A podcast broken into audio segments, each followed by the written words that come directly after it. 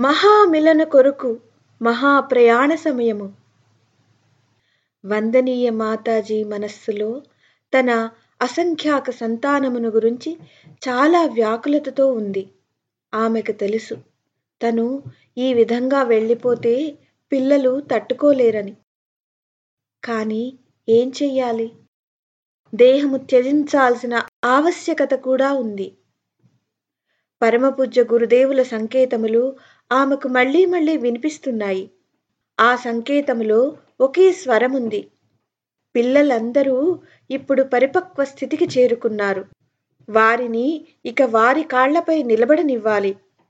ఇక మీరు మీ స్థూల శరీరమును విడిచి ఇక్కడ సూక్ష్మ జగత్తులో తపస్సు చేయవలసి ఉంది. విశ్వ కళ్యాణము కొరకు ఇది అనివార్యము. గురుదేవుల ఇలాంటి సంకేత స్వరములను మాతాజీ గత కొన్ని నెలలుగా అనుభూతి చెందుతున్నారు. స్వయముగా ఆమె మనస్సు అంతఃకరణము కూడా గురుదేవుల కొరకు నిరంతరం వికలమవుతూనే ఉన్నాయి. కానీ వారి వ్యక్తిగతమైన వికలత ఎప్పుడూ వారి సహజమైన మాతృత్వముతో కప్పబడిపోయేది. ఆమె మాతృభావము మిగతా అన్ని భావాలను కప్పేసింది. ఈ వాక్యాలు రాస్తున్నప్పుడు ఒకటి బాగా గుర్తొస్తోంది. శ్రద్ధాంజలి సమారోహం తరువాత పంతొమ్మిది వందల తొంభై ఒకటి మే నెలలో మాతాజీ బ్రహ్మవర్చస్సొచ్చారు. మధ్యాహ్నం దాటి ఉంటుంది. బ్రహ్మవర్చస్లో నిర్మితమైన యజ్ఞశాల వద్ద నీడగా ఉంది. అక్కడే ఆమె కుర్చీ వేసుకొని కూర్చున్నారు. అక్కడున్న కార్యకర్తలందరూ ఆమెకు అటూ ఇటూ నిలబడి ఉన్నారు. ఆమె ఒక్కొక్కరిని కుశల ప్రశ్నలు అడిగారు. ఆమె మాటలలో నేను శ్రద్ధాంజలి సమారోహము తరువాతే వెళ్ళిపోవాలని నిర్ణయించుకున్నాను. ఎవరికైతే నా ప్రతి శ్వాసను అర్పించానో వారు వెళ్ళిపోయిన తరువాత నా కర్తవ్యం నా కర్తవ్యం నా తరఫున మీ అందరి తరఫున శ్రద్ధాంజలిగా సమర్పించాలనుకున్నాను. ఆ తర్వాత నేను ఎక్కడైతే ఆయన ఉన్నారో అక్కడికే వెళ్ళిపోవాలి. కానీ ప్రణవ్ ఒప్పుకోలేదు. మాతాజీ మేము గురుదేవులు లేరనే బాధ నుండి ఇంకా తేరుకోనే లేదు. మీరు కూడా వెళ్ళిపోతే మా పరిస్థితి ఏంటి? అన్నాడు. అతను సరిగానే అన్నాడు అనిపించింది.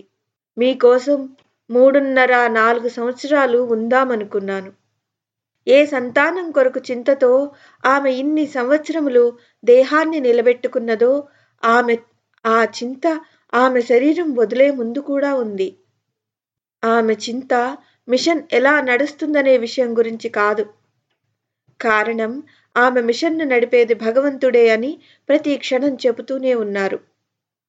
అది ఆమెకు తెలుసు. భగవానుని సంకల్పానుసారం అది దానంతట అదే నడుస్తుంది.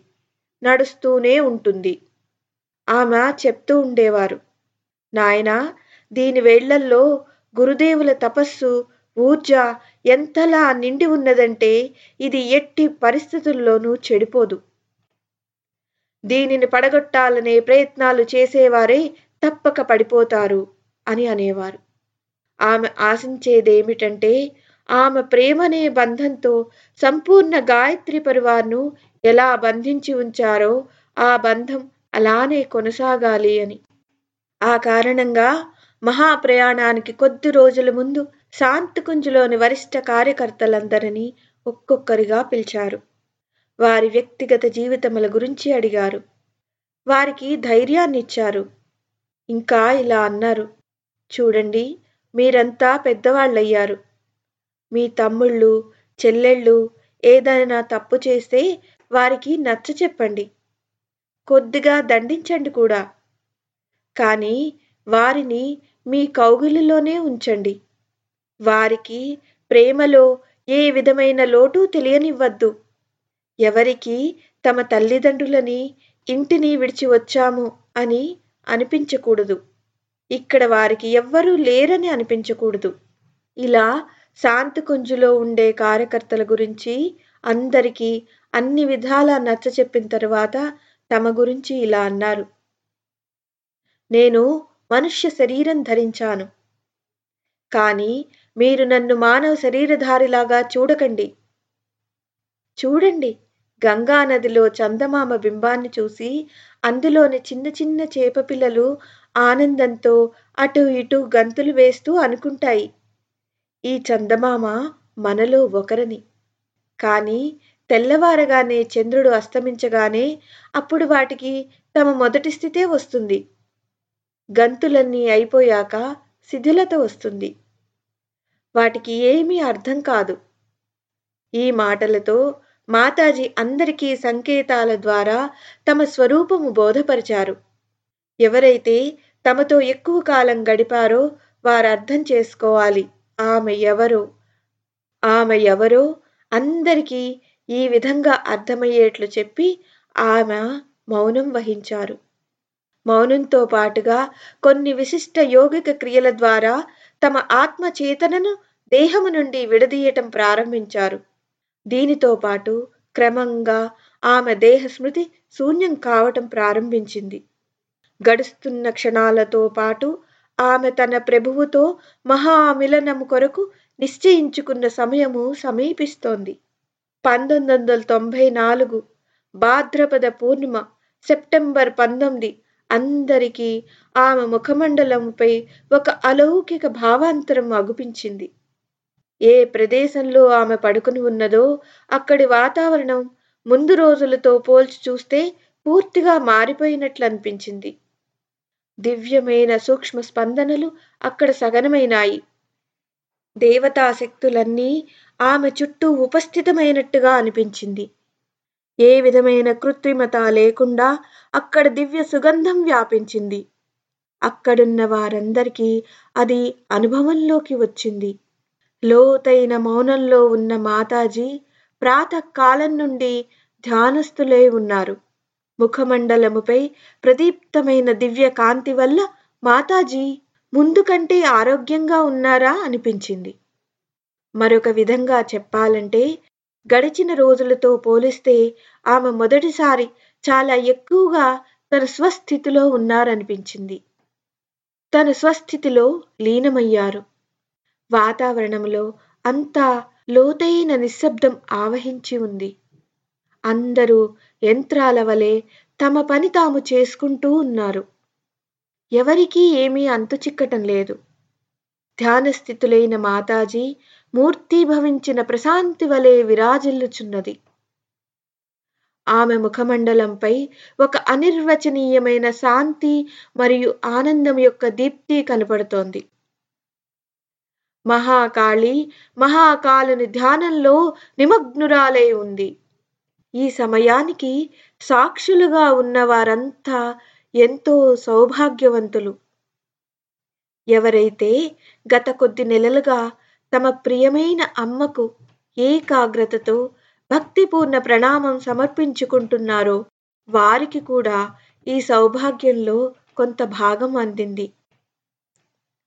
ఆమె వెళ్ళిపోతుంది అనే అనుభూతికి ఎవరి చెక్కిళ్ళు తడవకుండా ఉంటాయి. ఈ క్షణాలలో కూడా వారి ధ్యానస్థ చేతన మాత యొక్క చరణాలకు తమ భావాంజలులు సమర్పించుకుంటూనే ఉంది. మధ్యాహ్నం పదకొండు నలభై సమయంలో పరిజనులందరి ధ్యానంలో ఒక దృశ్యం చాలా స్పష్టంగా కనిపించింది.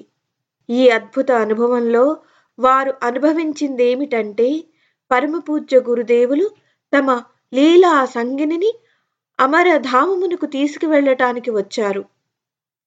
అనేక దేవశక్తులు ఋషిగణాలు గురుదేవులను అనుసరించి ఉన్నాయి. అందరి దృష్టి మాతాజీ మీదే లగ్నమై ఉంది. క్షణాలు గడుస్తున్నాయి. పదకొండు యాభై ఆ సమయంలో మాతాజీ స్థూల దేహము స్వల్పంగా కంపించింది. మరి వెంటనే ఆదిశక్తి తమ పరమ పురుష పురుషోత్తమునితో పాటు విరాజమానురాలై ఉంది. అందరి హృదయాలలో వేదన రాగం ఆలపించబడింది. చుట్టుపక్కలంతా కదలికలేని స్తబ్దత ఆవహించింది. ఈ స్తబ్దత చాలా అలౌకిక రీతిలో మాతా భగవతి మహాకాళి భగవానుడైన మహాకాళునితో మహామిలనము చెంది మహాప్రయాణము సాగించిందనే సత్యమును చాటింది. వారి తపపూరితమైన దేహమును అంతిమ దర్శనం చేసుకొనుటకు శిష్యులు భక్తులు వారి సంతానం గుంపులు గుంపులుగా వచ్చారు.